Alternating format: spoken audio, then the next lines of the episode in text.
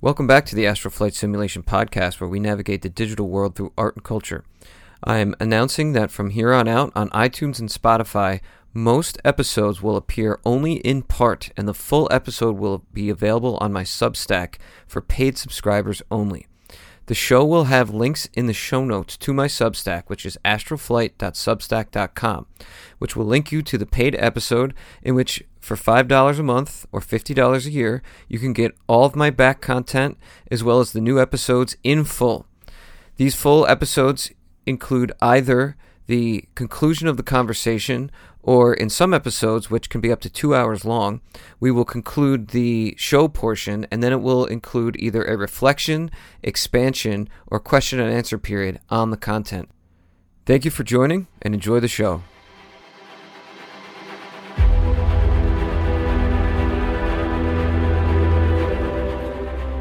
The internet is an ocean that we invent as we explore it.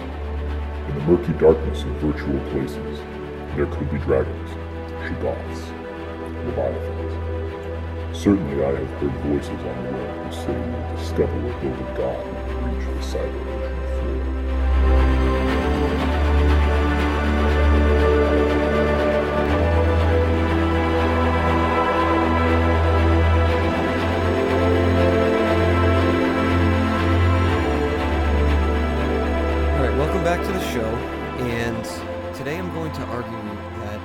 MK Ultra experiments and the interrogation techniques that Ted Kaczynski was subjected to during his time at Harvard are central to understanding his crimes as the Unabomber and central to understanding who he is as a man, but also his philosophy, uh, his anti technological philosophy.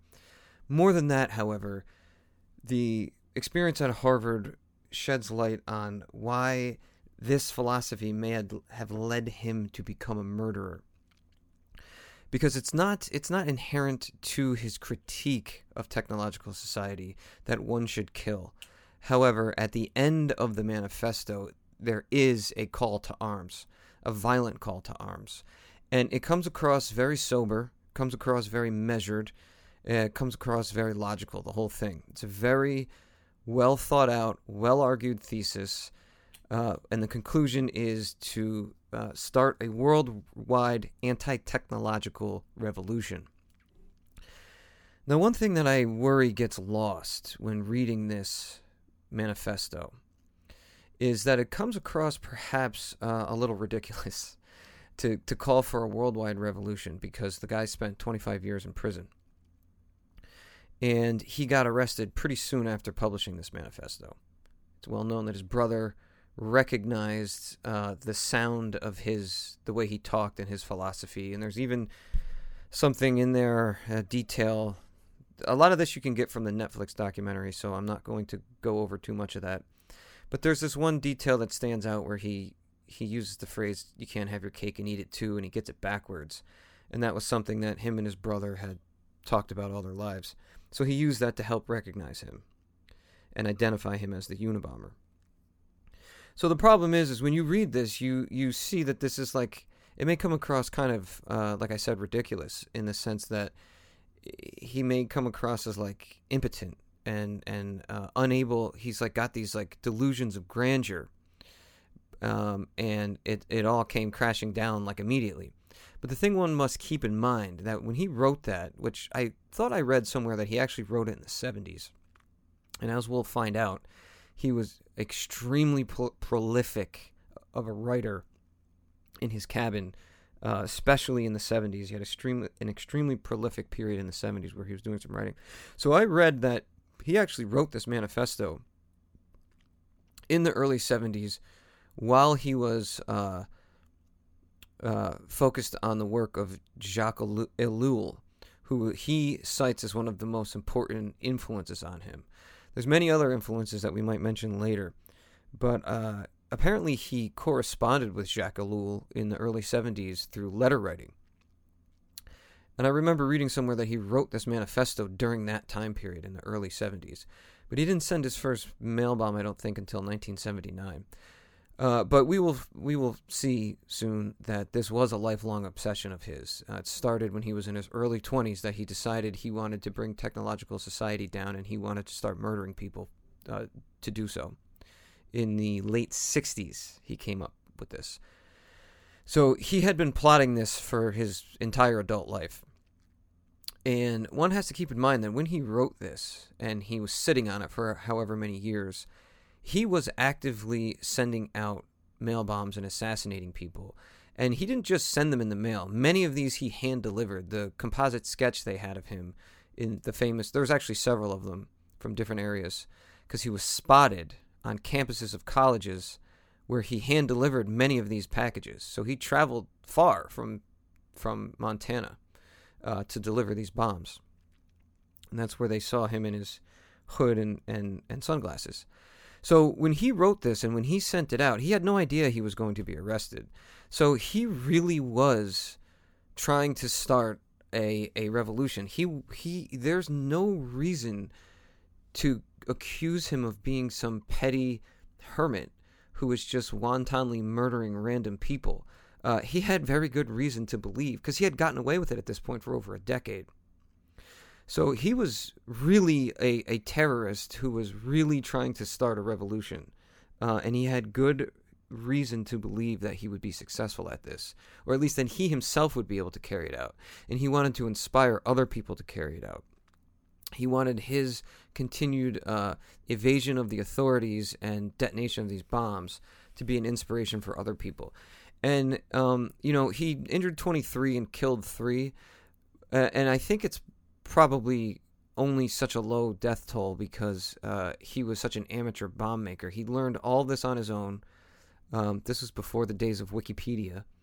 Uh, so he was uh, getting books out of the library on chemistry and testing them all out with, by trial and error. And some of these bombs were ineffective. They only managed to like burn someone's hand or burn their face or he maimed and, and injured a lot of people pretty gravely. Uh, but like he had one that went off on a plane and it just blew a hole in the side of the plane or uh, damaged the side of the plane. It didn't take the plane down. The plane had an emergency landing. But you know, if that bomb had been effective enough, he would have been like on the level of like Islamic terrorists and jihadists um, bombing Pan Am Flight 103 and things like that. He could have been on the level of like you know the worst terrorist in tw- in the 20th century, and he was trying to be. That was his his intention. Uh, but he was working alone. These other terrorists, if you learn about these other terrorist networks that did things like take planes down, the IRA, all the things with the IRA, uh, you find out that there was a global network and that these people were flying all over the world. And they were sometimes flying to communist countries where they were being harbored by the USSR and encouraged to do these things, or they were flying to Middle Eastern countries and they were learning from professionals who had assassinated people before. As I'm sure you know, the IRA was like hiring people out to teach them how to make bombs. Uh, Ted Kaczynski acted alone. Ted Kaczynski wasn't connected to any of these networks. He was essentially trying to start a terrorist network. And uh, in the manifesto, he has uh, aspirations and plans for ways that he could, or his his group, his non-existent group at the time, but he had hoped he could bring it into being, uh, he had ways in there that they could potentially start a chain reaction to uh, make this happen throughout the world. That's for later if we want to talk about that at all. But the thing that becomes clear when you research his life and his experience and you look into it closer is that this actually was the um, the activity of a of a true psychopath and a true mentally ill person he very clearly suffered from paranoid schizophrenia. He has all the hallmarks of paranoid schizophrenia. Uh, but he's also highly intelligent. He's extremely smart. And if you've seen that movie with Russell Crowe, A Beautiful Mind, the book points out that uh, some people with debilitating paranoid schizophrenia, if they are of such a level of intelligence, you got to remember this guy, okay, this guy was unmedicated, unsupervised, alone in the woods with like full blown full blown paranoid delusions, full blown schizophrenia for decades. Okay, decades.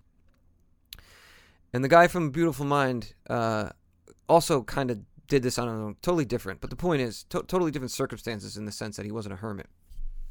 But the point is, is in the book it talks about cases of men, people who have full blown mental illness, but they're so intelligent that they're able to keep a lid on it to an extent. They're able to like get ahead of it or get beyond it and not cure themselves, but like keep it under control basically through pure pure IQ, which I guess this is where we'll st- where where we'll start the story proper because I'm going to focus mostly on the MK Ultra stuff. But there's a couple things worth noting. Uh, looking at his biography and what I know about the Netflix doc- documentary, which I haven't finished, I think some of these things focus a little bit too much on his family. They focus a little bit too much on his early life, and they don't really give you a clear picture of um, how transformative these Harvard experiments were. Because he, a lot of what we know about his childhood either comes from his brother and his mom, or is him reflecting back on it after he's gripped by full blown mental illness for decades. So uh, it becomes pretty clear that he does not have an accurate picture of himself as a person. And actually, this was one of his obsessions. This is an obsession of paranoid schizophrenics, and this was an, accept- an obsession of Ted Kaczynski. They obsess and perseverate over the events of their lives for their entire lives, and they're unable to pick out the important and transformative things.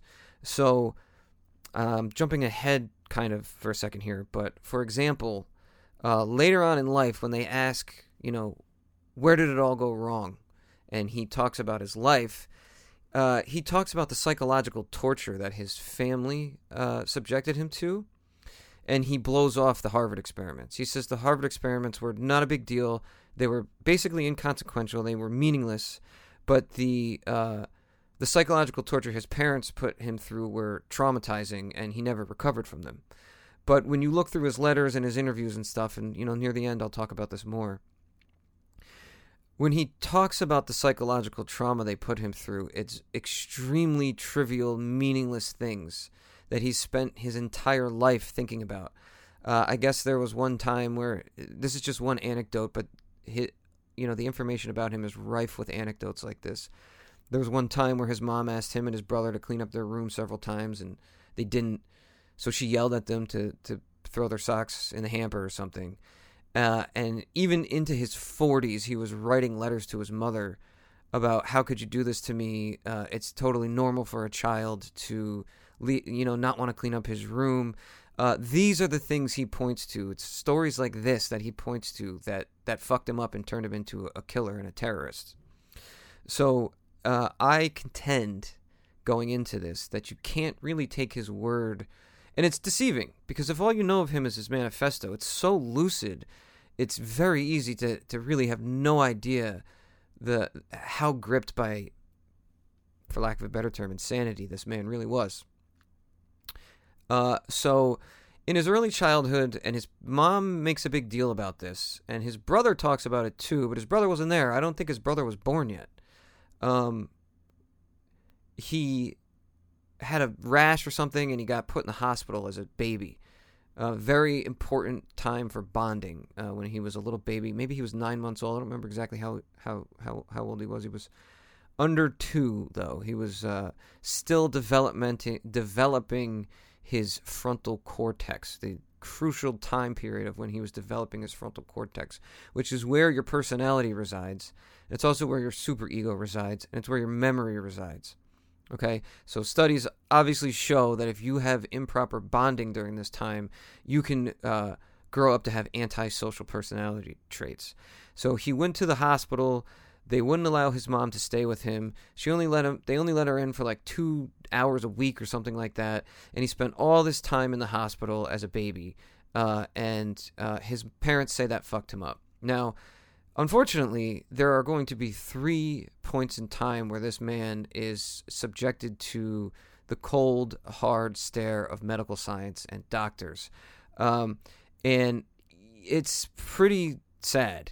Um, I am not here to attempt to make someone feel empathetic with or sympathy for Ted Kaczynski, uh, but by the by the end of this, you will you will see him subject, subjected to a battery of um, testing and observation and clinical neglect and abuse by the system, uh, and it will probably make you feel more sympathetic to him than you may already, even though that's not my intention. So he was a little baby. He was in the hospital. He wasn't allowed to be with his mom. He wasn't allowed to pair bond. Uh, of course, you know it's possible that some nurses here and there held him if he cried. They sedate, they they cooed him and stuff like that. But it's also possible they gave him drugs to calm him down, to make him sleep, or to stop him from crying. Or who knows? Maybe he went catatonic during that stage. We don't really know how he dealt with this as a baby. It went on for a prolonged period of time, weeks and weeks and weeks. And the key here, not knowing what, exactly what happened to him, is that his mother says that he came out and he was never the same. Uh, and I want to emphasize something. She suspected that he had autism, and she wanted because he he didn't make eye contact, he didn't maintain eye contact, he didn't respond to social cues, all the hallmarks. He didn't respond to social cues, he didn't pick up on affect, he wasn't able to read faces and things like that, and he was extremely withdrawn. She said he was never the same. She said he was a normal baby going in, abnormal baby going out. She suspected autism. She was going to get him examined. She even made appointments, uh, and for whatever reason, she didn't. Uh, I guess she read a bunch of books and tried to just love him and coddle him a- as a normal mom would, but he never became the same. Then, another important thing, I'm going to skip quite a lot, just so you know, uh, but it's all in the Netflix documentary. The next point that's important now, Kaczynski does not harp on the hospitalization later in life, but he does harp on this next point. He actually makes this next point of uh, central importance to him. He skipped the sixth grade. The, it became obvious to the school that he was a gifted child and he was brilliant. So they gave him an IQ test and he got 167. Now he was like 10 or however old you are in fifth grade when he did this. So uh, he was very young at this time, extremely gifted, skipped the sixth grade. In high school, he skipped the 11th grade. And then when he graduated, he got accepted to Harvard at 16 years old. Okay? So he was 16 years old at Harvard. He says these experiences were basically traumatizing to him. It took him out of his friend group, it put him with a bunch of strangers, it immediately stigmatized him as like the smart kid, like as different. Uh, he wasn't normal, he was gifted, and he said this made him stand out.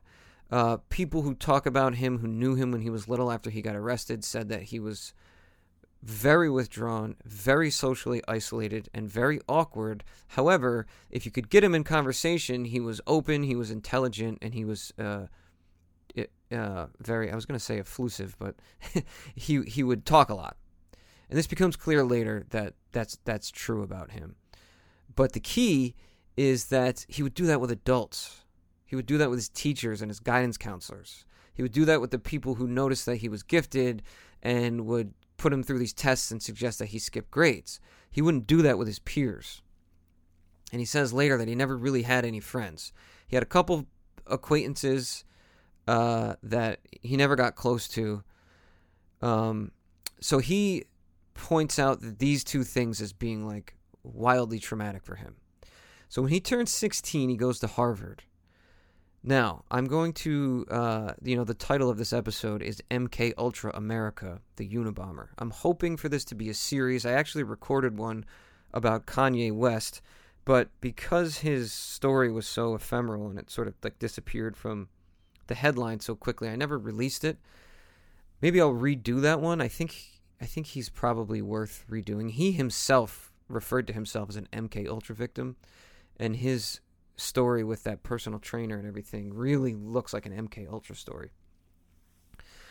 Um, but so I'm going to have to do a little bit of a digression here. Actually, a long digression here. but uh, I don't truly believe you can understand the impact or the significance or the nature of the psychological study that Ted Kaczynski participated in without really understanding what the people like who were administering these things and without really understanding what the military, military intelligence, the CIA were getting up to and and civilians who were associated professionally with the CIA and funded by the CIA for decades and decades. If you don't have a, a comprehensive understanding of what you're dealing with, it would be very easy to write off this this experiment, especially since Kaczynski himself writes it off. But I've, as I've tried to argue, he's not a reliable source for what's important. Uh, he's not a reliable source. So when he gets to Harvard, there's a psychology professor there who's chair or head of the department named uh, Henry Murray. Henry Murray had been, this was 1959, I believe. Henry Murray had been involved with military intelligence since like 1942. Okay.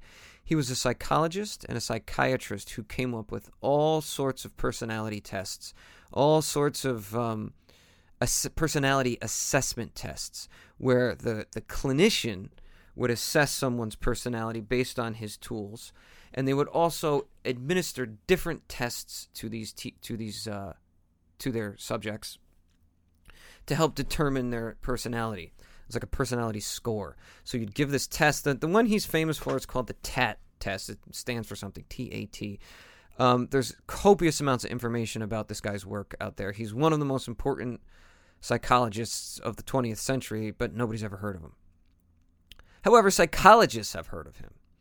Uh, there are people who know who he is because this test was considered fundamentally important to 20th century American psychology. So, what this test was, uh, and I'm telling you this one test, he did a bunch of other tests too, and they're all named. We know what the name of them are. But this one's important because this was one of the things that made the military consider him such an important asset, and he gave this test to Ted Kaczynski, and Ted Kaczynski passed it with flying colors. Uh, which is interesting because there's writing later on about the way he took this test, and it makes it sound like it actually identified him as being uh, mentally ill. But I don't think they were able to pick up on that until later, until they found out what was going on with him later. So the short version of this test is that you have a, a series of cards and it has very nondescript, uh, roughly drawn figures in it who are doing sort of mundane things. And there's not like a lot of facial features. Their clothing isn't very distinct, and the activities they're taking they're taking part in are are not uh, terribly dynamic. They're they're mundane things. So you give the person the card and you say what's happening in this picture. You ask what led up to this picture and what's the outcome. And you're able to tell like how optimistic somebody is. Uh, you're able to tell how much of a rich inner life they have and how creative they are and things like that. And I guess he did really well. But let's back up now.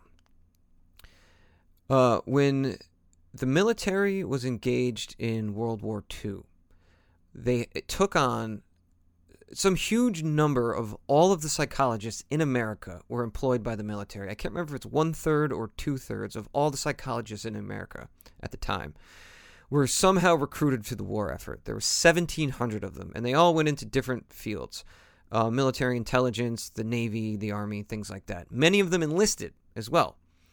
Now, just so you know how gung ho this guy Murray was, he was a, a well bred, high class New England Anglo who had a, a rather pampered life, uh, and he went to like a, a really prestigious private school, really elite college.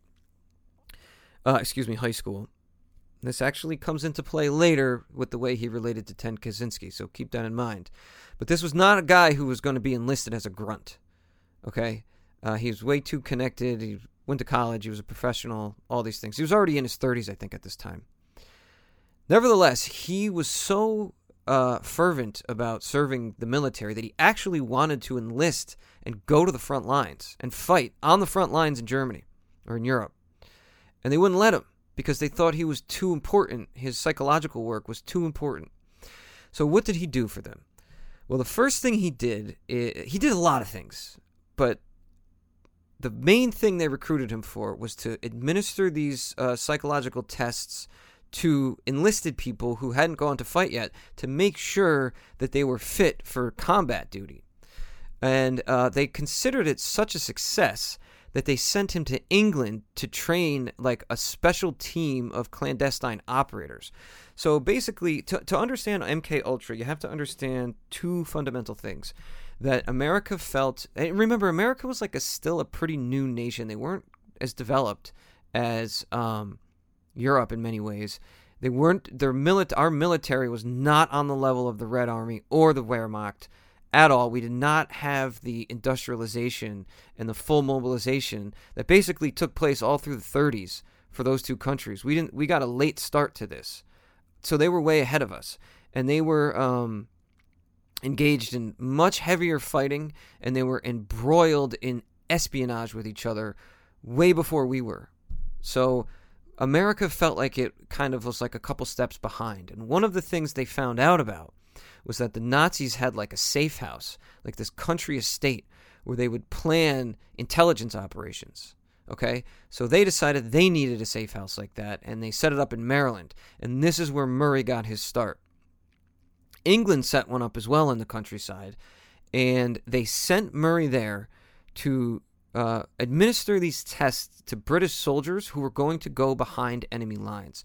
So, what they wanted Murray to do was to a administer this TAT test to these guys to to weed people out who like didn't have what it took because one of the things they knew these people would have to do was withstand torture potentially.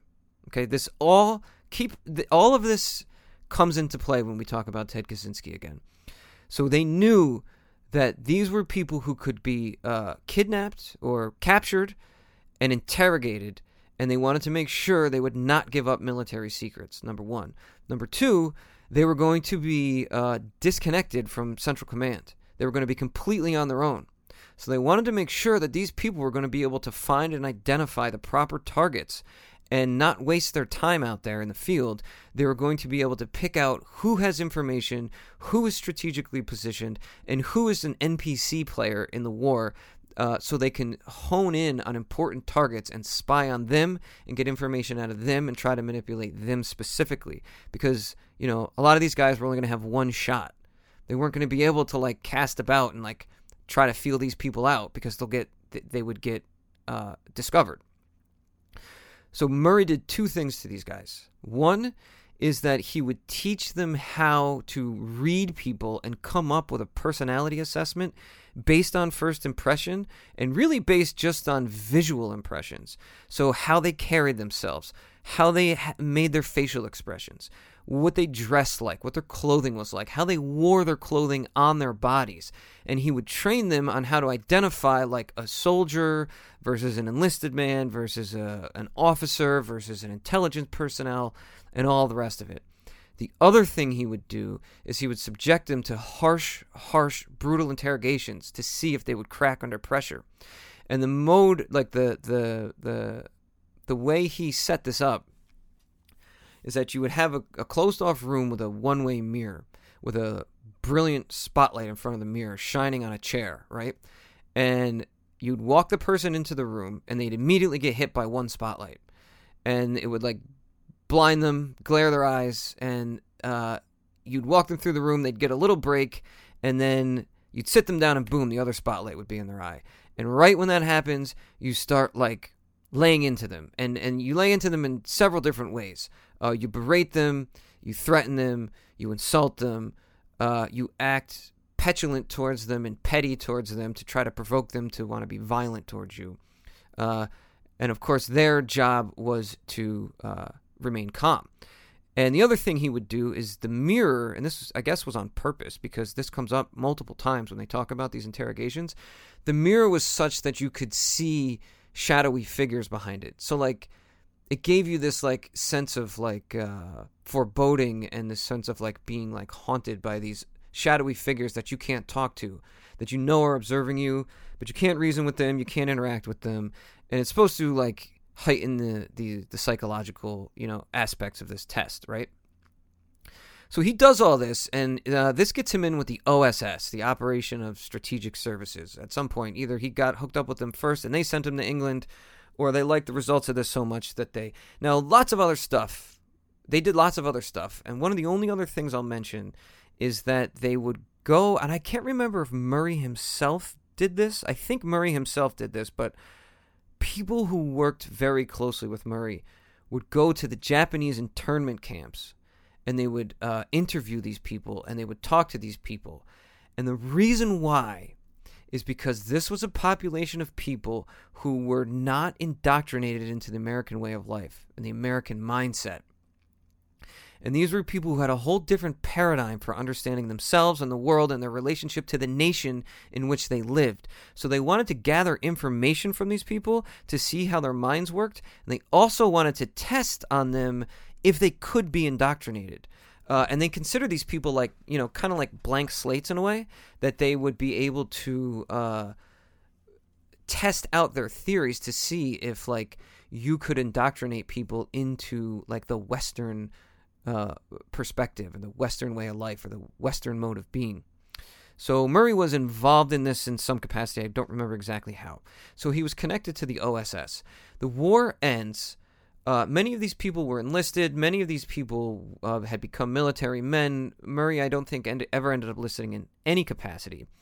But even the ones who remained civilians ended up in a very close relationship with the military for the rest of their lives. Uh, and this is absolutely true about Murray. Murray was in contact with the CIA and involved in many of their programs uh, for as long as his life lasted that I read about, um, into the early 60s. This includes direct, heavy involvement in the MK Ultra program. Uh, so, the military, just to give you an idea, just to give you a picture, uh, the military became the number one, the Department of Defense became the number one funder of psychology through the university system in the entire country. They made up like one third to two thirds of the budget uh, for like all different colleges that they worked with Caltech, Harvard, Stanford. Um, at Harvard, they their the budget they gave to Harvard in, in one year in the early late 40s, early 50s was 13 million dollars. The entire budget for Harvard was like 65 million dollars, and that 13 million dollars included every penny that was spent on the psychology department. That's where most of the money that they gave to these colleges uh, went to the psychology departments. Okay, so the military was giving money to these programs or to these departments, excuse me, and working closely with these psychologists, helping them implement uh, these programs and gathering data from them, taking data from them. This was the way the CIA was able to make their programs nationwide without having like CIA agents and you know men in black uniforms going going all over the place gathering data and conducting these like shadowy experiments. They had civilians who were not in any way ostensibly connected to the CIA. However, guys like Henry Murray had spent all these years doing all this work for the military and he made all these relationships and all these connections. And they did something else of note. They traveled to the USSR at least twice, okay? Him and some of the people that he was very closely connected to. And they were there on behalf of the CIA. I know he went in the early 50s. There was another trip they talked about in the late 40s that I don't remember if he actually went to to Russia with them, but they were people he worked with closely, so they were sharing data, sharing insights together. The reason why they went to Russia was, well, two things. One, uh, this is all ostensible, by the way. This is all the CIA's version. So whenever the CIA, we know they lie. They have a they have a history of lying about everything constantly, all the time. I don't really believe their reasons for going there. I wonder if there was collusion. Actually, if they were actually sharing interrogation secrets. But the official story itself is bad enough anyway that it, it doesn't have to be that. So uh, there were some televised confessions made uh, in the late 40s for people in like Hungary, where the where the where the USSR took over, and they were confessed. They confessed to all sorts of horrific crimes that they were executed for, and it was clear to the observers in America, especially the military, that these people were coerced into committing these. Uh, in, excuse me, they were co- coerced into making these confessions. So they wanted to find out the techniques that these people subjected them to to to force these confessions. So they went there under the guise of, you know, some academic research. I don't even know how they made this happen, like why Russia allowed it. I'm sure the CIA gave them like multiple multiple layers of cover. Uh, the point being, they went there as professors who were supposedly not connected to the CIA. Now remember, Henry Murray, the guy who administered this test to Ted Kaczynski when he was 16 years old, went to Russia purposefully to study interrogation techniques, mind control, brainwashing, and coercion. Okay? I don't know what they came up with and what they brought back, but it, it wasn't nothing. they went twice that I know of. Uh, him and his colleagues. The second time they went there, he the the ostensible reason this was in the early 50s was to uh, study like mass propaganda mind control. What did the Russian people think of their country? How did they feel about their country? What effect did the propaganda that Russia was putting out have on the people? This was what they were there to study. So they were they were all studying mind control uh, and things like that. Now I could get into the specifics of all this stuff, but then we'd start to get off the Ted Kaczynski thing. But I do want to mention it very briefly because I think there's an element of Kaczynski being subjected to some things that no one can prove. But uh, the people involved in this were doing extremely I mean, they, they, they things they did to people really defies credulity. They would do things like give people sleeping drugs and put them to sleep for 4 or 5 days. And then they would wake them up and dose them with mega high doses of LSD for like 5 days straight. Then when that wore off, they would keep them up and subject them to, to interrogations uh, and try to force confessions out of them. They would try to control their mind. They would try to force them to say and think things that they don't say and think. And really, what they were trying to do was break down the subject's personality and then rebuild it. I say this because this is exactly the philosophy behind the communists who had prisoners in their camps in Eastern Europe. This is exactly what they were trying to do. They were trying to break down the person's personality and uh, reinsert their own prescribed personality. The reason the Russians did it. Now, here's the thing the Russians didn't do this to prisoners of war as torture. They did this to regular citizens in the countries that they took over as experiments. And they picked religious people and nationalists mostly. And they weren't. A lot of them, some of the people that Russians picked and did this to were actually soldiers who fought against the Red Army. So it was somewhat of a of a punishment. Uh, but some of them were just regular people that they picked out and did this to. But uh, but the reason why they picked nationalists and religious people, and I say religious people, I mean they picked out like people who are studying in the seminary and stuff. It's because these people had an ideology or they had a constructed personality that was like shaped around like feelings of nationalism and uh, religion, which are the types of things that will become barriers to communist thinking. They, those will stop people, prevent people from eating up communist ideology. So, why were Americans doing these things? And I can't say for sure, I can't prove that they learned this from the communists. And I can say that the psychological foundations, like this, the, the, the clinical psychology and psychoanalytic foundations that the Russians and the Americans were operating on were the same. It's basically Freud uh, and a few others, but Freud is the main one. So it would make sense that they were doing some of the same practices but didn't actually share the information.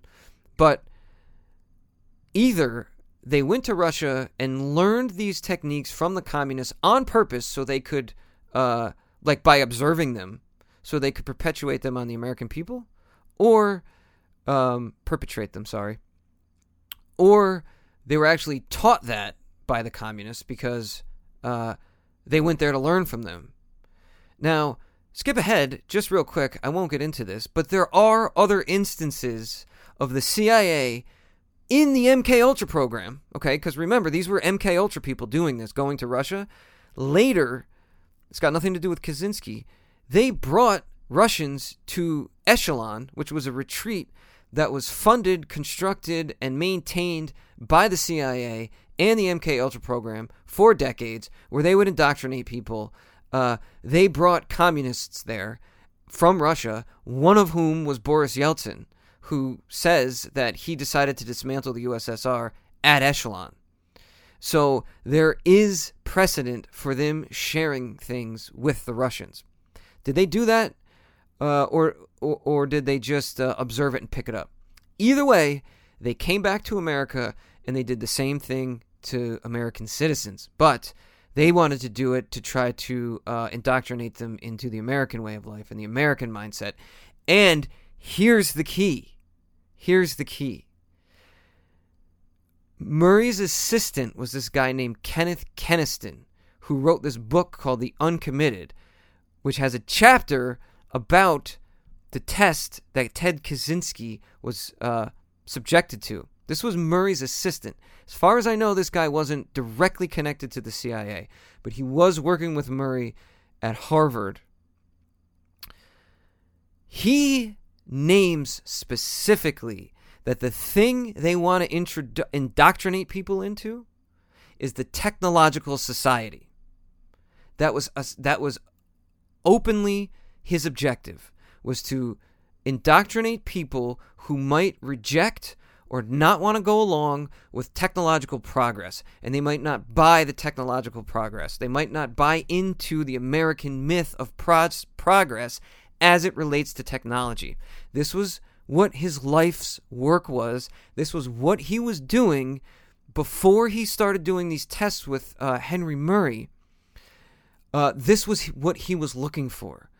The reason his book is called The Uncommitted is because it's about uh, psychologically aberrant people, sociopathic, antisocial people who don't accept the myth of American progress, who don't accept the myth of technological progress, and don't accept that uh, technological advancements is a good for society, but uh, are are don't match any known uh, abnormal psychological profile, so that they are able to go through life uncommitted, but they still are uh, abnormally they still have an abnormal psychology okay? And that abnormal psychology is that they don't accept uh, the Western way of life.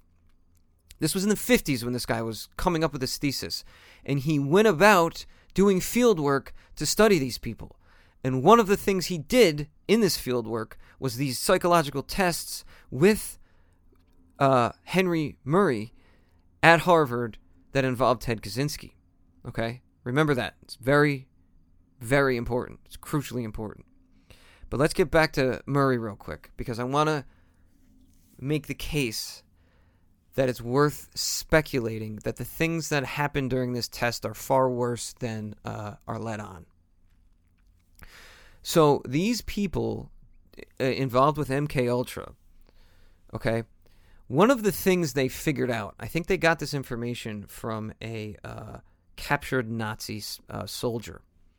But they found out that one of the things that was happening out of this field office that I told you about, this safe house where they were running their intelligence operations, they somehow got a, a, their hands on psilocybin and they were giving it to prisoners that they captured as a truth serum to see if the psilocybin would evoke uh, them, to make them more likely to tell the truth during interrogations, make them forget who they are, forget the things they were indoctrinated into, and be more open to suggestion. Okay? The Nazis were giving this to them. And the Americans found out about it. And they said, well, fuck, we need to get our hands on psilocybin, right? So they did two things. The first thing they did was buy the entire world's supply of LSD from Albert Hofmann, who synthesized it in Switzerland right around the same time, sometime in the 40s. Now, I have my guesses here because, again, remember, everything the CIA says is a lie. So if you have a conversation with somebody about the CIA and their end of the conversation are the things that the CIA said, they're probably wrong. They probably don't know what they're talking about because everything the CIA says is a lie. And the story is that he synthesized it by accident. Here's the reason why I think this is bullshit. There's two reasons I think it's bullshit. The first is that they knew the Nazis The only missing link in this is that this guy was in Switzerland. I, I don't know what the connection is, why he was in Switzerland. If if the CIA or the British intelligence had any connections to Switzerland or to the lab that he was in, but I don't know what where they were in the war either. If they were trying to undermine the Nazis themselves, but either way, uh, he was supposedly trying to synthesize a heart rate, uh, a circulatory enhancement drug. He was trying to increase heart rate and blood pressure and get the blood flowing faster. Now, why the fuck would they do that? That sounds like bullshit. Okay? The reason, supposedly, that they were doing that is because they knew the Nazis were giving their soldiers, uh, like, speed on the Eastern Front so that they could march much, much longer and they can go much, much longer without any food and they could withstand the cold. So the question is, why would this lab in Switzerland be synthesizing this when they could just give the people speed? I, I don't know. He's that's the story though. He was supposedly synthesizing speed, a, a new formula of it, uh, and he accidentally synthesized uh, acid. Well, it's pretty fucking convenient that he accidentally synthesized a chemical fucking version of the exact same drug that the, the, the, the enemies of America were giving to their prisoners to um, use as a truth serum. At the same time, America was looking for enhanced interrogation techniques to try to get more information out of their prisoners and uh, and control their minds and open them to suggestion. Now, this guy Henry Murray, who I keep talking about, when he found out about this, this was like he didn't bat an eyelash because a he was already a speed addict. He did Benzedrine, which is also what Kerouac did. He was a Benzedrine addict for over a decade, and he had already been giving drugs like aminyl nitrate or amyl nitrate and pentobarbital, uh, as well as corticosteroids and other drugs to patients, sometimes without their knowledge um, to try and uh, see if his uh, uh, uh, psychological studies of them and if his powers of persuasion were enhanced by these things. And this fucked some people up, and some of them died. Uh, I, I don't know if any of Murray's particular, specifically his patients died, but there was a whole bunch of CIA affiliated. When I say CIA affiliated, this isn't some loose thing. They were in contact with the CIA. I told you this. They were they were in contact with the CIA. They were getting paid by them. They were sharing their studies. The, they were connected to other doctors they would not have been connected to through the CIA that were uh, helping give them suggestions on practices, things that worked, things that didn't work. Okay, all these other guys that they were talking to were also giving their patients drugs, and they were giving their patients drugs against their knowledge on purpose. They didn't think it would work if they knew they were on drugs, so they had to give it to them against their knowledge. Okay? One of the things these people did in this program was identify people who wouldn't be able to find a way to retaliate if they figured out what was going on. And I don't mean they wouldn't be able to be violently uh, uh violently able to like attack these people and retaliate. They already had that covered. They had already killed people. Uh, a lot of these were military men. A lot of them were accompanied by uh, CIA agents who were trained killers. Uh, so they didn't have to worry about that.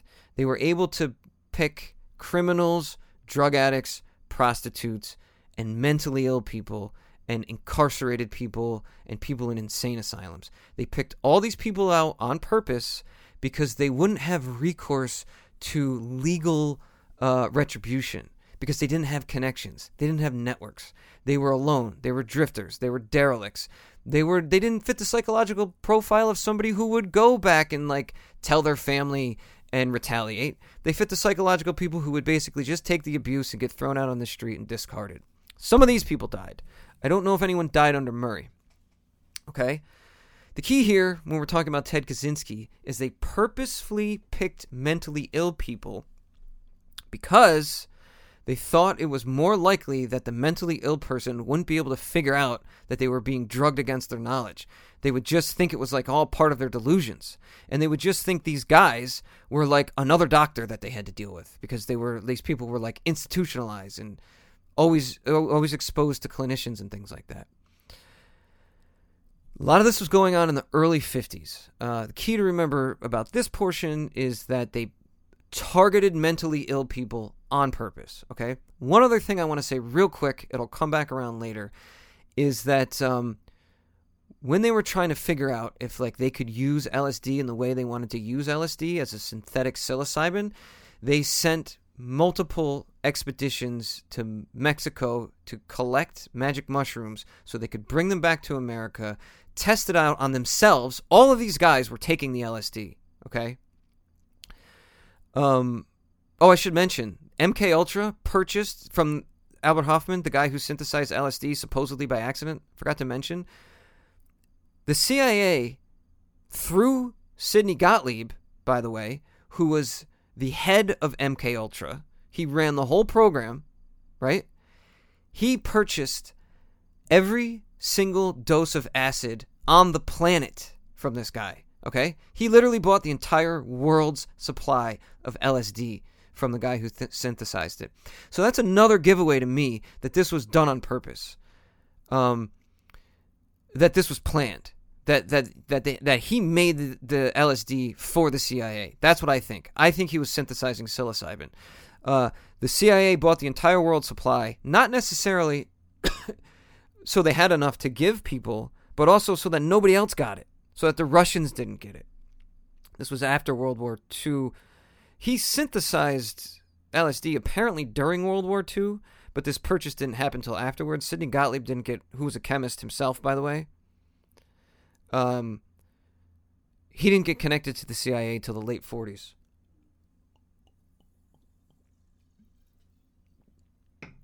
So the other thing that's important is that one of the there's a lot to talk about here, but I'm going to skip a lot of it because it's not it's not relevant to Kaczynski.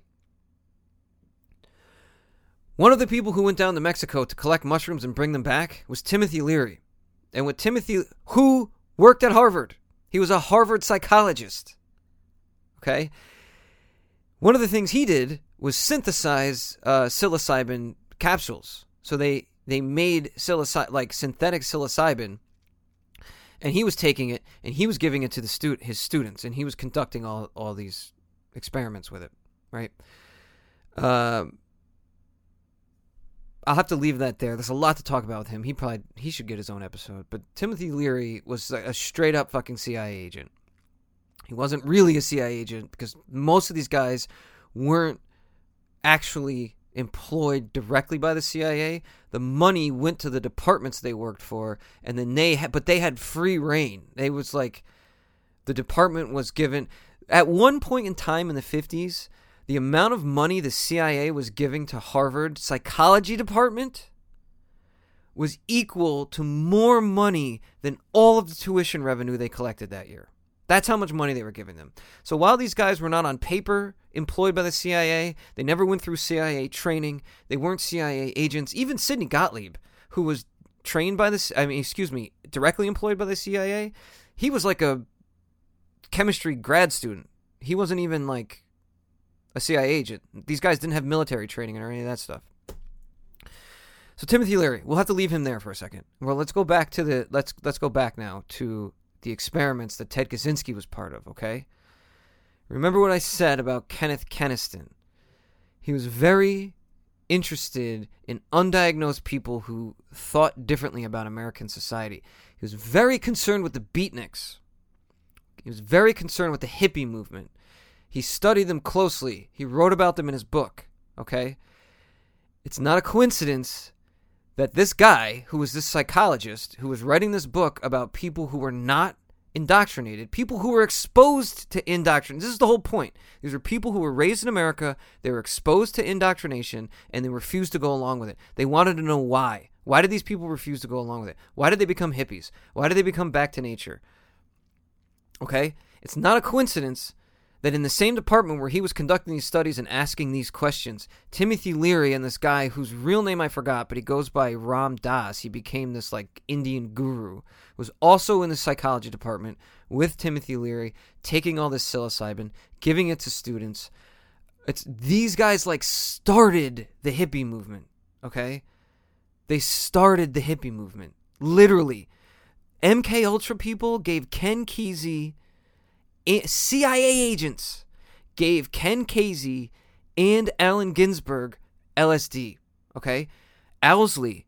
Okay, if you're as old as I am, if you're Gen X, there's a chance that you've actually had Owsley LSD.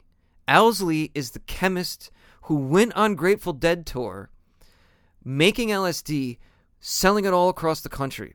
Owsley's recipe was the purest recipe ever in America at the time. And I got his LSD because the dead was still around. And it's different. it doesn't exist anymore. What those guys were taking was CIA grade LSD, and what we have now doesn't exist anymore because Owsley died, and then this new person came along who was a chemist who synthesized it himself. And if you've seen Breaking Bad, you understand that like every chemist who synthesizes these things, he does it a little different. He puts his own tweak on it. And after Owsley died, there was no more CIA grade LSD. He's the only guy who knew. I mean, he taught a ton of people, right? He got it from the CIA. Okay? He got the recipe from the people who bought the LSD from the guy who invented it. All right?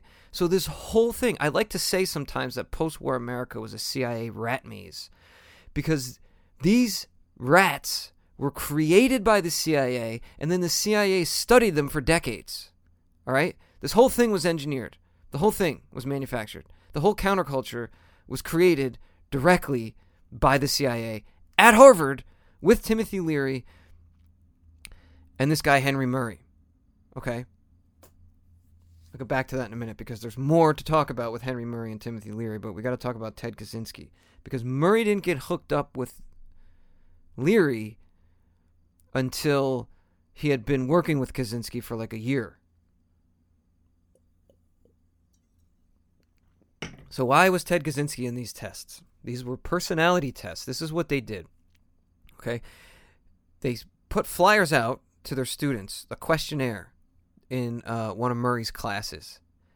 And it was, uh, Do you want to be part of this study? And the study is you write an autobiography of your life and you include your life's philosophy. These were like sophomores. So these were people who had already taken some classes, that had already taken some psychology classes, they'd already taken some philosophy classes. Um, so they had a little bit of their Harvard indoctrination, but they also had a lot from their childhood, and they wanted to get them kind of early. And this study was to go through their whole college career, so tenth, uh, tenth, uh, ju- uh, sophomore, junior, and senior year. Kaczynski was not in that class. Okay, this was a three-year study. Everybody in the class except Kaczynski was recruited through these flyers. And the flyers were, were basically like you write this life history, you like write this life philosophy, you go into a room, a controlled environment where uh, you're being observed by professors and you have a debate and you defend your life's philosophy with another with like a, a teaching intern, a, grad student. This is what they signed up for. They got paid fifteen dollars an hour, and it was two hours a week for the the rest of their college career, right? All of these people this is this matters. I mean you know i'm not i'm not like i don't care about class in the way that the marxist people do but this actually matters because the professors cared about this. It was keniston who wrote the book the uncommitted was the assistant. Murray was the professor. Blue bloods northeastern uh, high society elite private schools teaching elite people. A bunch of the kids from the a bunch of the kids in the study went to the same exclusive private school that Murray went to. A bunch of the other, they were all upper class. They had all gone to the best schools, right? Kaczynski was the only person in the study who was from a blue collar family. He was one of the only people in the study who wasn't from the Northeast. There was a few others, but the ones that weren't went to good schools and had good families. Not that he had a bad family, but they weren't rich. They didn't have a lot of money. He dressed shoddily. He kept to himself. He was very, very quiet. All right, and he was not in Murray's class. So why did he end up in the study? It's because Kensington or Kensington, uh, what was his name? Keniston. It's because Keniston uh, targeted him as one of these uncommitted people, as one of these sociopathic people who do well on tests and fit a normal enough psychological profile that they don't get diagnosed with a with a disease, a mental illness, uh, but they do have antisocial traits, and they aren't indoctrinated in the way I was talking about. Uh, they don't accept the prevailing ideology that's that's fed to them. They targeted Kaczynski and because he was working class and he was shoddy and he like wore the same clothes every day and he was unkempt and disheveled that he fit the psychological profile of the type of person that got targeted for the MK Ultra program uh, because they were mentally ill or because they were different or because they you know they didn't have the resources uh, that some other people might. They weren't as well connected.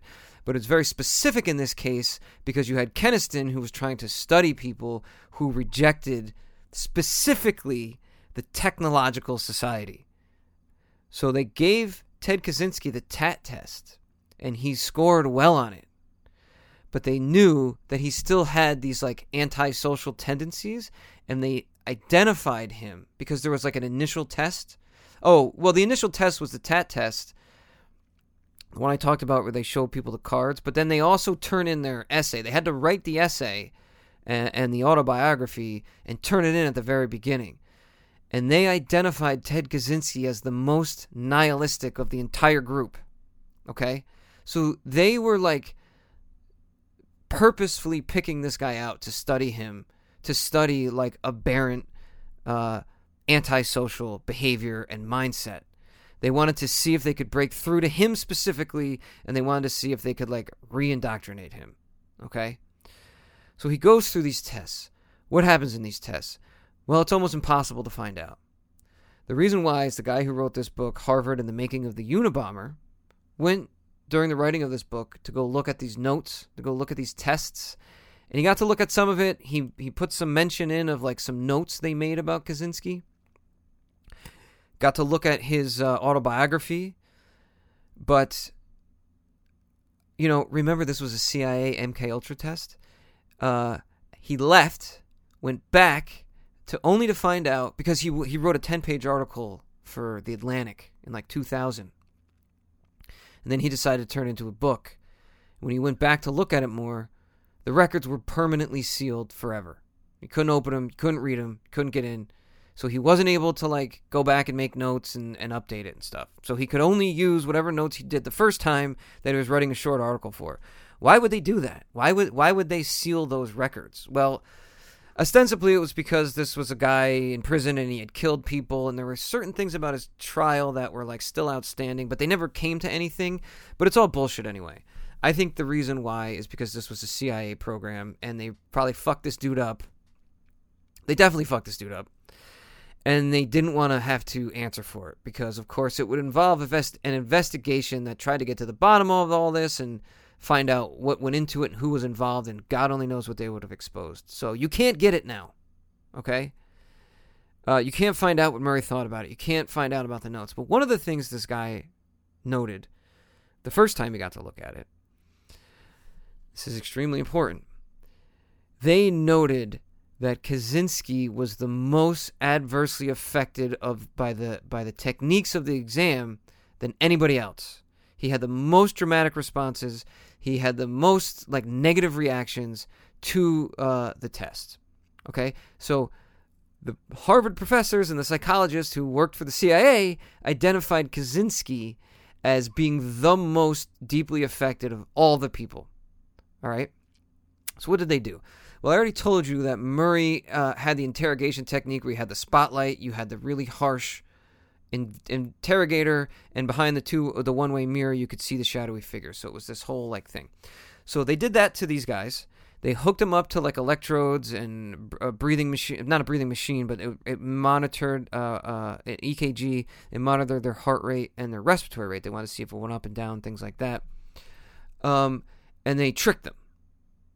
They told them they were going to be debating uh, a peer about their life's philosophy philosophy, but really what they did was get subjected to this lawyer, this law student, who was meant to pick apart their argument, but not necessarily just on logical grounds, but he was meant to pick apart them as people uh, and berate them.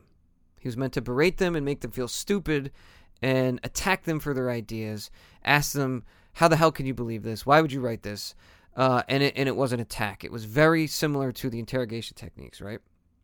So it was psychologically traumatizing to some people. But they, uh, oh, oh, so, so what they would do, by the way, is they would film these kids, right?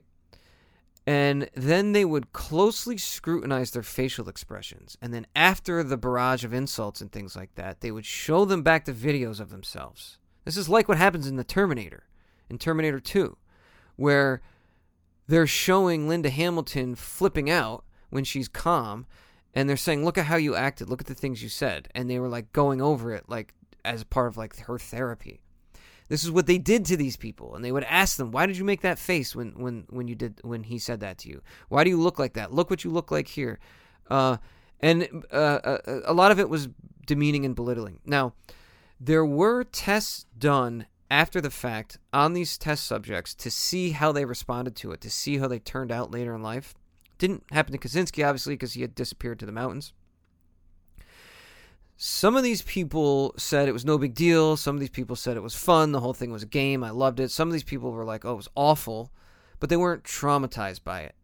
Um, only a couple people had negative things to say, but one of the negative things they said is that they wanted to get violent with the interrogator. They wanted to kill the interrogator. They wanted to attack the interrogator. And some of them even said, there's only a couple guys, though, okay? they said I would have uh, taken him outside, but I was able to like tell myself that this is just part of the experiment and we're in we're in school here. So uh, I didn't fight the guy, right? Ted Kaczynski wrote in a letter to someone in like 2017 that this uh, experience was not traumatizing to him. It has nothing to do with uh, why he killed people. It has nothing to do with his philosophy. I don't buy it because the people who conducted the tests say he was the most adversely affected of all of them. They said this at the time in 1962 when the test was ended. Uh, so there's Kaczynski 40 years later saying that. I've already tried to argue to you that he doesn't really have the capacity to like prioritize these things. He he doesn't have the uh, self awareness to really understand what's important and what's not. So the things that are trivial, he perseverates on and things that are potentially very important, he poo poos. Uh, so I don't think he's being honest with himself or with the with the reader about the effect this had on him. The other thing is that um, there's no evidence that they gave these people drugs during this test, but there's no evidence about really anything that they did because the tests are sealed. Okay, and even if they weren't, I don't know if they would have admitted it and I don't know if they would have admitted it on the Harvard version of these tests. If they did do that and they gave it to the CIA, we know for a fact it was destroyed because Sidney Gottlieb, who I mentioned, who was the head of MK Ultra, was alerted by the head of the CIA that uh, that there was this New York Times story by Seymour Hersh on the cover of the New York Times. I think it was 1974. They were investigating it because they did a bunch of illegal shit. They did a bunch of shit that violated the Nuremberg codes, and they did a bunch of shit that violated the Geneva Conventions. So he told Sidney Gottlieb to go uh, destroy all the evidence, and he did. He destroyed all the evidence. So if they did anything during these tests and reported back to the CIA about their findings, we will never know what it is because Sidney Gottlieb destroyed it. The only reason we know anything about MK Ultra is because there's other people that worked for the CIA after that happened after the expose, after the church commission, after well, no, before the church commission, the church there was several commissions uh, by several different uh, senators, and one of them was convened because after the beginnings of these investigations, a CIA employee was like, "Hey, I know where there's still some documents." but they were kind of vague. They were like receipts. Remember, I was telling you the CIA was like funding all these research institutions so that the professors didn't have to like list themselves as CIA employees. So these were like the receipts to those things. So it only told you so much. Uh, and I'm not going to claim that Kaczynski was drugged uh, because there's no evidence for it. And it's possible, it's known that uh, some people with genetic dispositions to uh, p- uh, paranoid schizophrenia, right? They might have the the genetic disposition to it, but they don't have any traumatic experience in their formative years. And when I say formative, Remember that Kaczynski was 16 when he started these experiments, and he was only 19 when it when it ended, or I think it was 20 at the end. Yeah, it was 20. He was born in 1942. He graduated Harvard in 1962. Your frontal cortex does not finish developing until you're like 25. So he was undergoing these intense psychological abuses when he was still developing his personality and he was still developing his super ego and his ego. Super ego being the part of your brain that is able to hold back your base desires, like killing people. All right? While this was forming, he was being subjected to these tests. And I want to at least mention that uh, it's reasonable to suspect he was drugged against his will without his knowledge with LSD or other things because A, it was known that Murray had done that in the early 50s, and B, in 1959, right when the test started, Murray linked up with Timothy Leary and he took Timothy Leary's psilocybin and he took LSD and he was already a benzedrine addict and he started taking LSD like every fucking day. All right and he would go give like lectures that were basically him relating him and Timothy Leary's experience on LSD. And it's known that MK Ultra was giving LSD to patients who fit the profile of Kaczynski without their knowledge. It's known that Murray himself was giving drugs to patients without their knowledge. So I contend it is extremely reasonable to suspect that these guys drugged Ted Kaczynski without his knowledge. I can't say that for sure, and I think that if he didn't drug him, it doesn't matter because we already had this sociopathic guy, we already had this recluse, we already had this guy who had an abnormal upbringing, he had this experience as a child, and if you have a, a genetic disposition, predisposition to depression or psych, uh, psychosis or something like that, and you don't have a traumatic experience, a traumatic experience in your formative years, you may never develop the full-blown symptoms. But if you do have a traumatic experience, then you you might develop the full-blown symptoms. And Ted Kaczynski had multiple traumatic experiences during this time in his life. He was subjected to these tests over and over and over again. So I contend that the Unabomber was basically collateral damage from this fucked up psychological test. And these people basically did this to this guy. He was a guinea pig for them.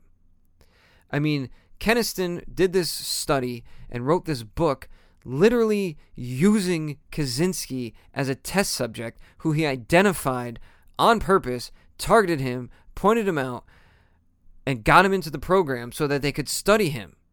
Why he thought the way he did.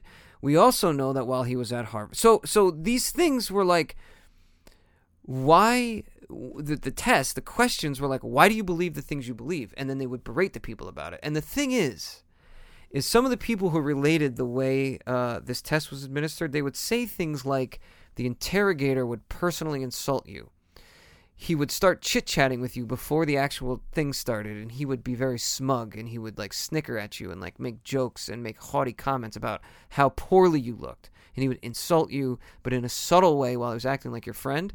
And then during the actual interrogation, he would outright insult you and scream at you and call you stupid and belittle you for your beliefs.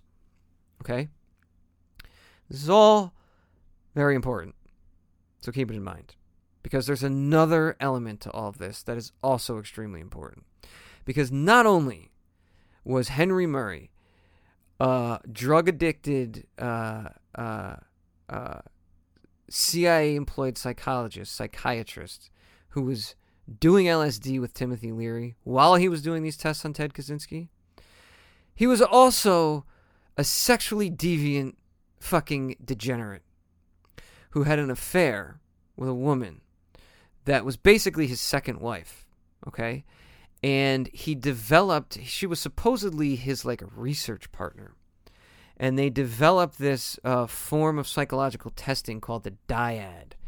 Now i tried to read about the dyad. It's extremely convoluted. It kind of doesn't make any sense and it just all sounds utterly ridiculous but this was the uh, technique that he used with his subjects it was his own version of like psychoanalysis right And basically, like the, the the most basic understanding of this is that like you form a dyad between yourself and the subject, and you have this like super deep interpersonal relationship, which I think is super fucked up. But uh, he had a lot of critics throughout his life. And one of the things they criticized him for was that he got like too involved with his patients. They became like he saw them as like his children. He would like say that, and he wanted them to see him as like their father figure. He would say that, and a lot of people said that that was inappropriate.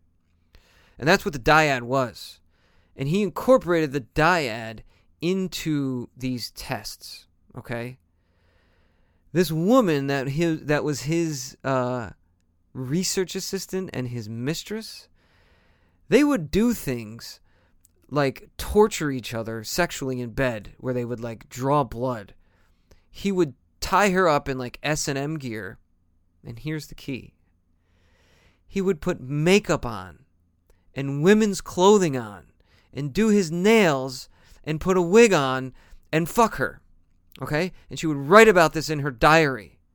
She would write about all their sexual encounters in which he would wear dresses and skirts and paint his nails and tie her to the bed and fuck her brains out. Okay? Keep that in mind. I'm telling you to make all these mental notes because all of this shit comes back in Ted Kaczynski's fucking delusions later. Okay? That's why I'm telling you to keep all these things in mind. Because later, when he is psychiatrically evaluated by the court, all this shit comes out. So, when they were supposed to write the autobiography, right, to go into this test that includes their life philosophy, they were also asked to talk about sexual fantasies. They were also asked to, to talk about how much they masturbated and what did they think about when they masturbated. Okay? Why the fuck were they asking them this? I have no idea. But how did it get incorporated into the interrogations? We'll never know because Harvard sealed the records. Okay? But what we do know is that at least the author of this book, the Harvard and the um, the making of the Unabomber, and the psychiatrist who evaluated them, they read his uh, autobiography. It doesn't say in any of the stuff I've read what he says in the autobiography. All right, but it does say he was asked to talk about his sexual fantasies and the things he masturbated to.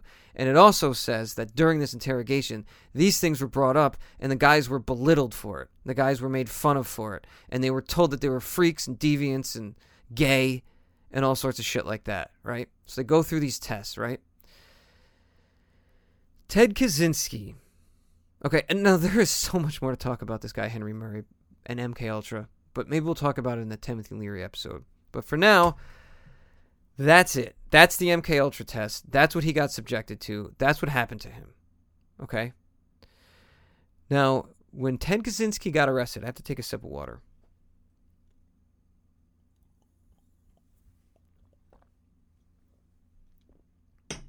When Ted Kaczynski got arrested,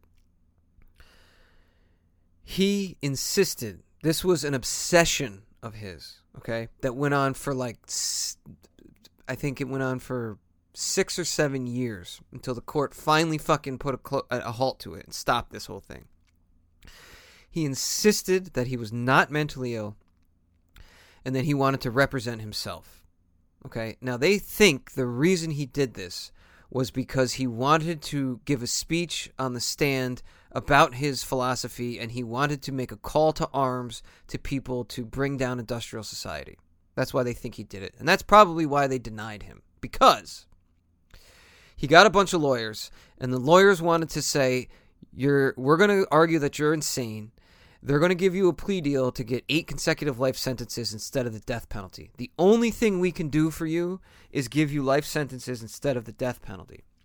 And he said, Fuck that. I don't care. I want to represent myself. And he tried to fire his lawyers, but they wouldn't let him. Um, so he argued that he was not insane and that he should be allowed, legally allowed to represent himself. So they ordered a psychiatric evaluation. I read the psychiatric evaluation. It's 50 pages long. If you want to know about the Unabomber, but you only want to read one thing, this is what you should read because there's a lot of stuff in here that no one ever talks about. Apparently, some of it was published in the Washington Post, uh, but it was cherry picked.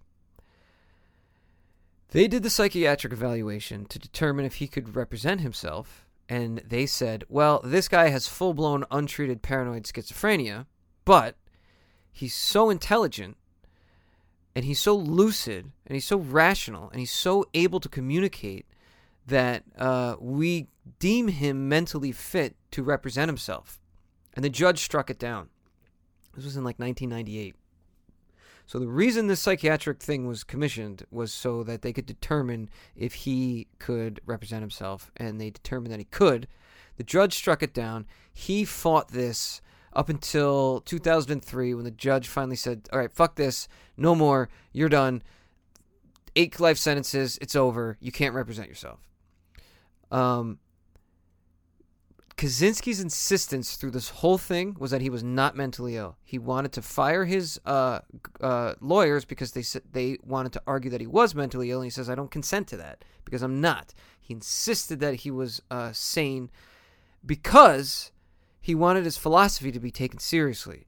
He didn't want it to be considered the rantings of a madman. And if you read it, you'd probably have no idea that he was so mentally ill because it comes across extremely reasonable, extremely well argued, and like I said, extremely lucid.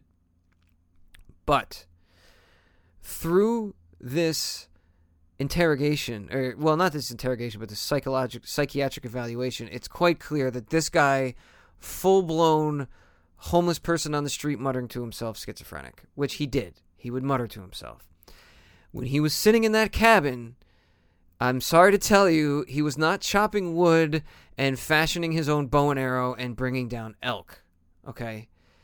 He was writing long, long, long screeds about all the people who harmed him in his life and all the wrongs that people did with him and all the ways he fucked up his relationships and why he was so alone and why he didn't have anybody in his life and why didn't girls like him? Why didn't he ever have a girlfriend? Am I good looking? Am I attractive? A woman, an older woman, when I was 15 said I was handsome. So he would sit there in his cabin and write pages about things that happened to him when he was 10 years old, 15 years old, passing statements that strangers made to him that he was still writing pages and pages and pages about. Okay? He ended up writing another autobiography in 1979 that the psychiatrist read and that she talks about in this evaluation. And he would talk in this autobiography about he would like meticulously list all the encounters with people he had throughout his life and how old he was when he met them, and this person he met when he was 10. And maybe she had a crush on me, and maybe I could have married her. Maybe she would have fallen in love with me. He was obsessing about these things.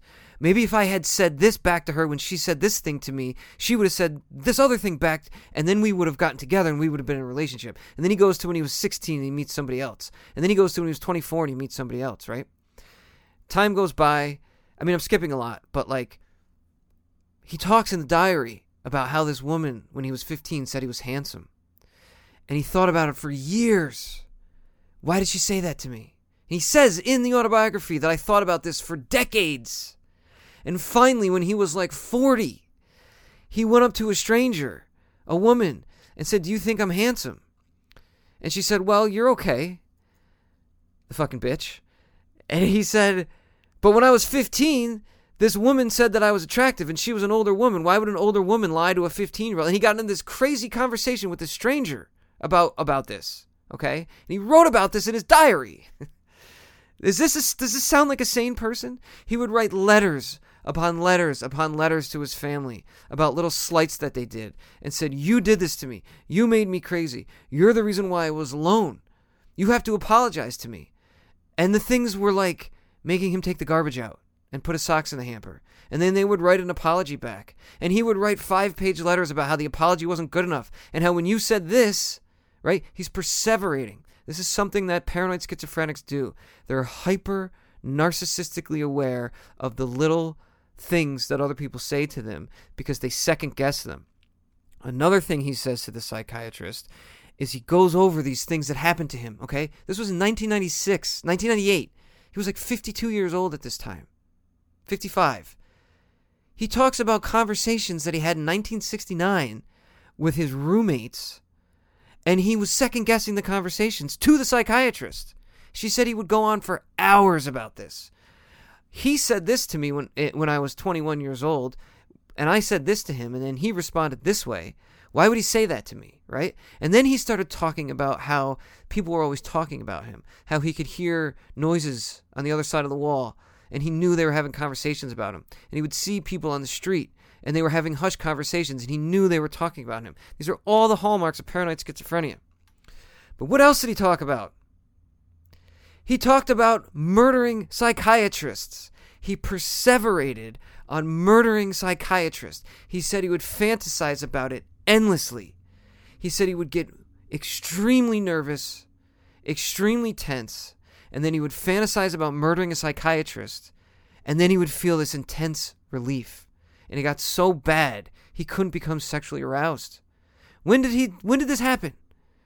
This happened right after he got out of Harvard. It happened right after the MK Ultra tests, where he started having these fantasies about murdering psychiatrists, and his the, his nervous tension was so great that he couldn't become sexually aroused anymore. And he couldn't find himself being attracted to women. And he started becoming obs- and he wasn't talking to anyone. And he was living in this dorm where his roommate was like fucking his girlfriend on the other side of the wall and he could hear them having sex, right? And it was driving him insane. So he started to wonder, what's wrong with me? Why can't I get a woman? Why can't I have sex with anyone, right? So he started having these autogynephilic fantasies of himself dressed as a woman, becoming sexually aroused dressed as a woman. Isn't it interesting that the man who worked for the CIA, who invented the interrogation test that Sub- Kaczynski was subjected to at 16 years old, who was giving people LSD against their knowledge? Isn't it interesting that he was a man who would get dressed like a woman and fuck his girlfriend? Who wanted to be seen as the father of his students. I can't help but think these two things are related, okay? I can't say exactly how. I don't know. But here's the thing in the four years after he got out of Harvard, from, from like 62 to 66, right? he was having these problems with women. He wasn't able to like talk to a woman. His roommate was normal. His roommate was having sex with a woman and he could hear it all the time. He got to the point where he couldn't get sexually aroused. He was having all this like nervous tension. Uh, he started imagining himself as a woman. So he decided he has to go to see a psychiatrist. This is 1966. He wants to tell the psychiatrist, I think that I'm really a woman and I want a sex change operation. But he chickened out at the last minute and told him he was having uh, nervous anxiety and depression about being drafted to go to Vietnam. And the psychiatrist told him, Don't worry, this happens to everybody. You're fine. It's normal. It'll pass. And he leaves. Okay? It's that moment that he began to have murderous fantasies that relieved his sexual tension. It was that. He started thinking about murdering that psychiatrist specifically.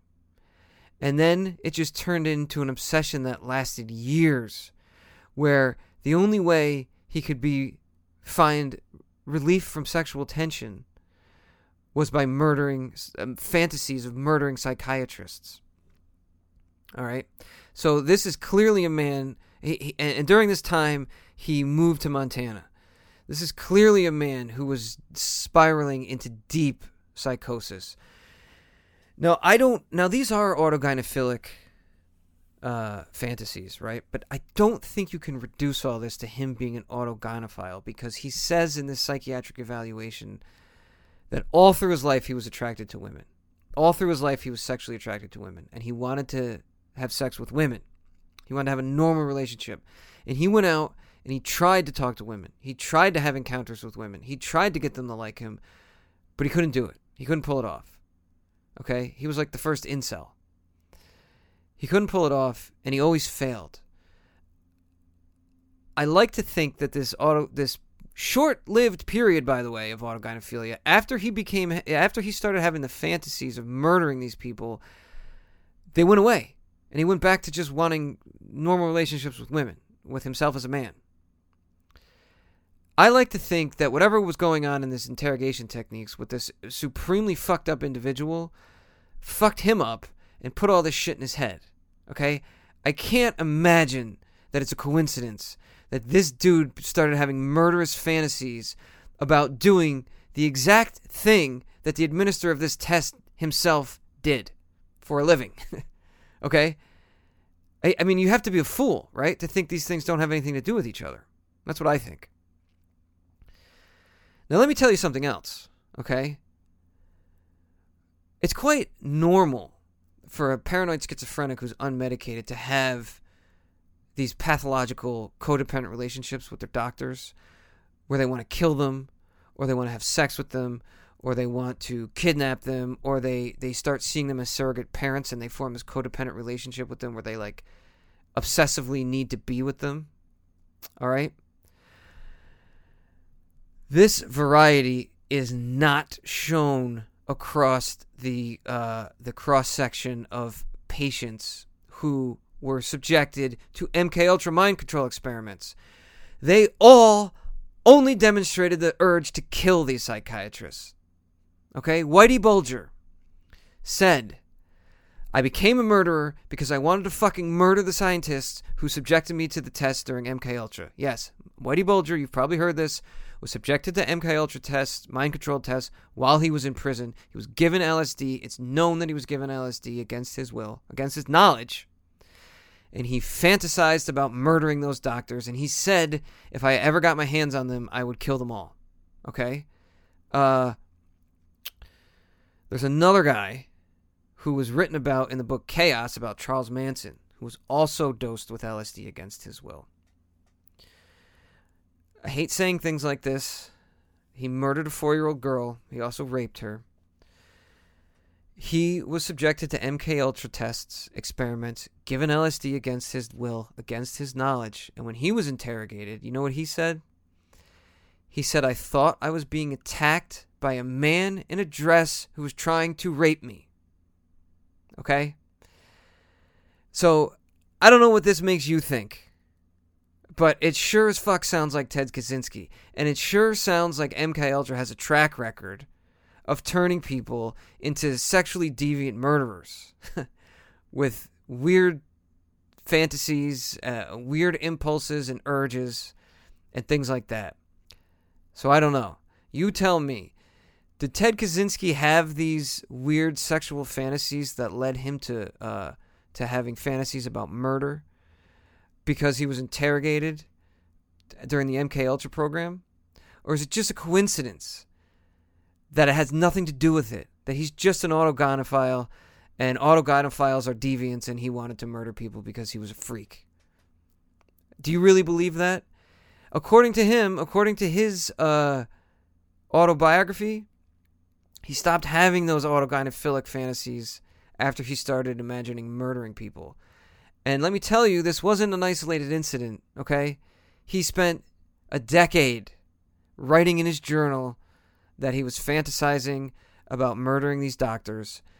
Uh, and at the same time, he's developing his uh, technological society and his future philosophy. He's reading Jacques Ellul. He says he read Jacques Ellul six times. He was writing letters to him. He he was learning how to make bombs. He was reading who knows what else he read. There's an interesting thing. Here's an interesting thing. I think he formed like a parasocial relationship basically to like the Harvard program. This is the argument of this book, uh, Harvard and the one of the people he read. Okay, if you read, if you, I'm not gonna really talk about because I spent so much time talking about the tests. I'm not really gonna talk about the uh, his philosophy. I don't think. I mean, we can talk about it. But if you read his philosophy, it's quite clear. You can see Nietzsche and Spengler and Heidegger all over it. He read these guys in the program. He read Man and Technics in the program.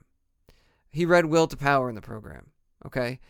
His critique of the left is basically a Nietzschean critique of the left and communism. His critique of communism is basically what Nietzsche's critique is. His critique of the technological society is basically Spengler's critique, which is that there comes a point where uh, you cross some ineffable threshold, right? And all the technological production that is used to service humanity to make our lives easier, it no longer makes our lives easier. It no longer even does anything for our lives.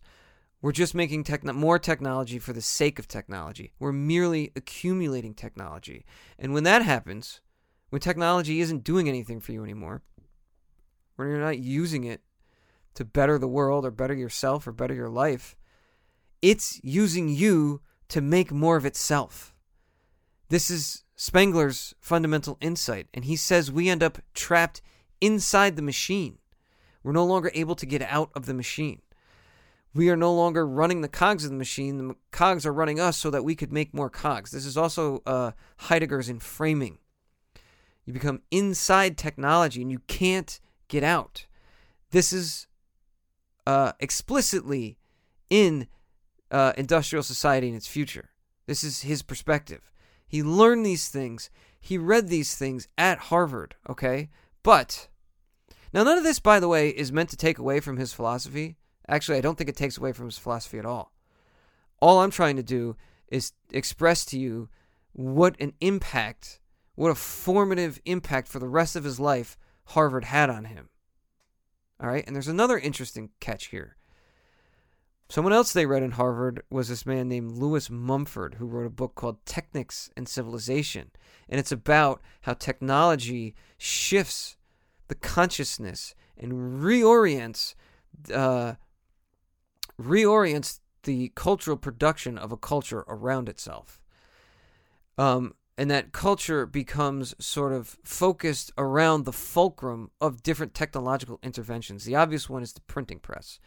No, I've never read this book, Technics and Civilization, but I did read the book Amusing Ourselves to Death by Neil Postman. And he has like a 30 page excerpt where he talks about the sundial and the watch and the clock. It's fascinating. It's highly recommended.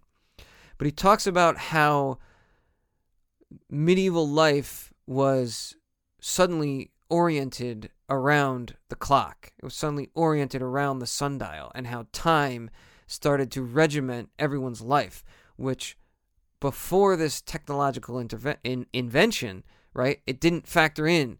They was oriented around other things like religious rituals or you know the chiming of church bells or things like that when it was time to do certain prayers and things like that or when it was time to venerate the emperor in Rome or anything like that, right?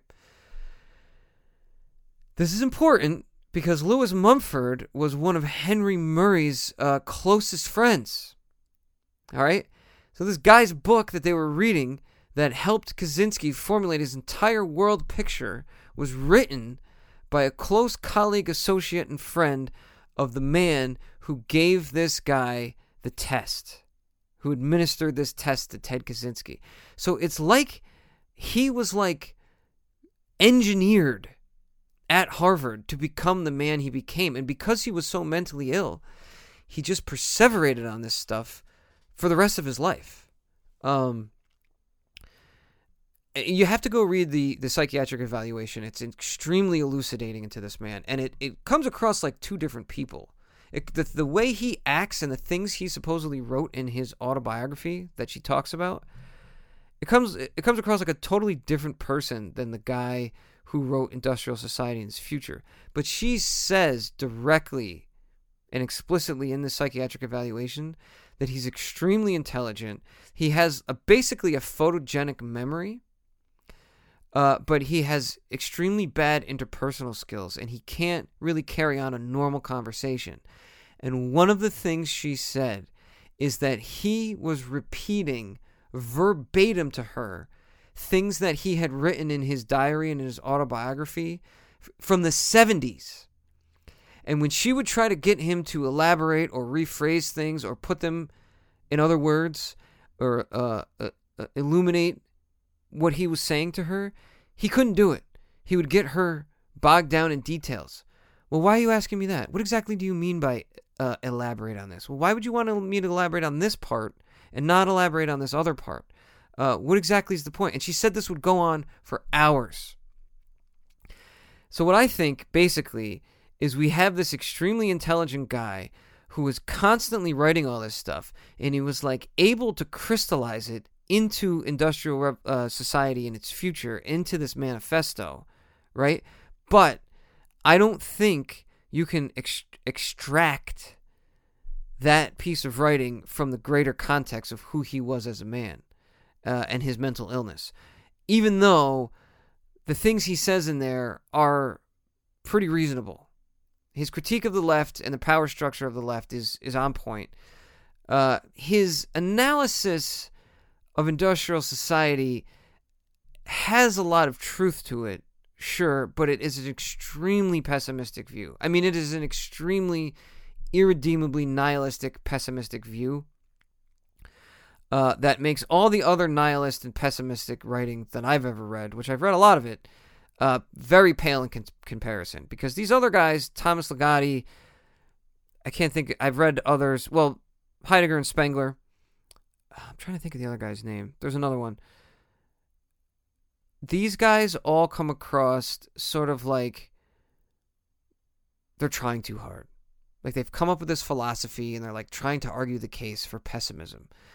Kaczynski's argument itself backs you into a corner and traps you into a labyrinth, and you can't get out of it. There is no getting out of it. His solution is bringing industrial society down, crashing down. And one of the things he says is like it's actually good that we're living in a globalized world because uh, it it be, globalization is so dependent on technology that if it falters, if the supply chain falters, or if manufacturing falters in one place of the world, it can actually bring down uh, industrial society in other parts of the world that would be completely unaffected if it wasn't a globalized society. So he like is always finding this angle, and he says you can't subjugate your political philosophy uh, to your perspective on technology, you always have to keep perspective that the goal is to bring down technology because anytime you come up with another goal, you can find a way for technology to use that technology to help uh, accomplish this other goal, right? So then you, as soon as you let it into your life, as soon as you uh, use technology to accomplish a goal, uh, technology lets its way in. It's like an alcoholic who says, "Well, I'm just going to take one sip of wine." We can never take one sip of wine. You're you're right back to being a full blown alcoholic right away. So he's saying that like there's no way out. You you have to just completely like cut yourself off, or you're completely trapped and owned by it and controlled by it. And he also says that like socialization. This is the interesting thing because the CIA and MK Ultra was heavily invested in social engineering. They explicit I mean they sat around before MK Ultra existed. They sat around and had meetings. They talked about what do we want to social engineer America into being? What do we want? How do we want to socially engineer America into doing this? And then they came up and decided all these things, and then they uh, went about implementing it or trying to implement it. So, the direct goals of the program that Ted Kaczynski, this is, I'm, I'm trying to make this argument to you that this megalomaniacal, narcissistic, uh, pathological relationship to himself and to his like administrators, the doctors in them, is baked into his philosophy. Because the people who perpetrated this on him in Harvard were the social engineers who advocated for technological society that he was trying to kill. This was a personal vendetta.